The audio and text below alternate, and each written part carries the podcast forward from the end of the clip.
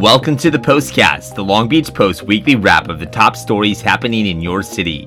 Join me, Jason Ruiz, as we recap the most interesting and important events covered by our staff this week, as we continue our dedication to being your source for staying connected to Long Beach. This week's episode, for the week of July twentieth, is brought to you by the Port of Long Beach. The city of Long Beach appears to be headed for a legal showdown with Caltrans and the Orange County Transportation Authority over their plans to expand a stretch of the four oh five freeway. The project that is expected to begin next year would expand a sixteen mile stretch of freeway by four lanes, starting in Costa Mesa and ending at the county line near the six oh five freeway. City officials say that the bottleneck effect of squeezing roughly sixteen lanes down to ten will create a traffic nightmare, one of which that Caltrans and the O C T A have failed to properly consider in regard to the impacts on Long Beach surface streets. The city is yet to sit down with either company and is seeking an unspecified amount of damages to help fund improvements to impacted intersections.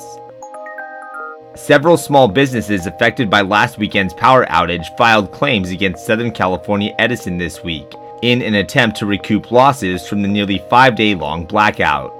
As of Wednesday, the company had received over forty claims from area businesses that suffered from lost revenues and damaged inventories due to the lack of power. Earlier this week, S C E President Pedro Pizarro announced that the company would try to resolve the claims in under thirty days, and that residents who'd lost power for over twenty-four hours would be given a bill credit of one hundred dollars.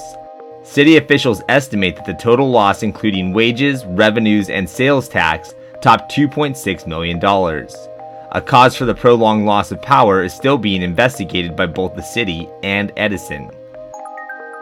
If you receive medical attention from Long Beach fire personnel in the future, it's going to cost you an additional fee after an ordinance instituting a first responder fee was passed by the City Council Tuesday night. The two hundred fifty dollars fee will be charged to those who are given emergency medical aid from firefighters, in an attempt to help offset a projected budget shortfall of nearly eleven million dollars next year. Long Beach Fire Department Chief Mike DeRee said that the charge is necessary, as nearly eighty-five percent of the calls for service in the city require medical attention, but the department only has the budget to fund about half of those calls. Although the fee takes effect immediately, the City Council plans to have future talks about the possibility of using a utility tax to pay for the first responder fee.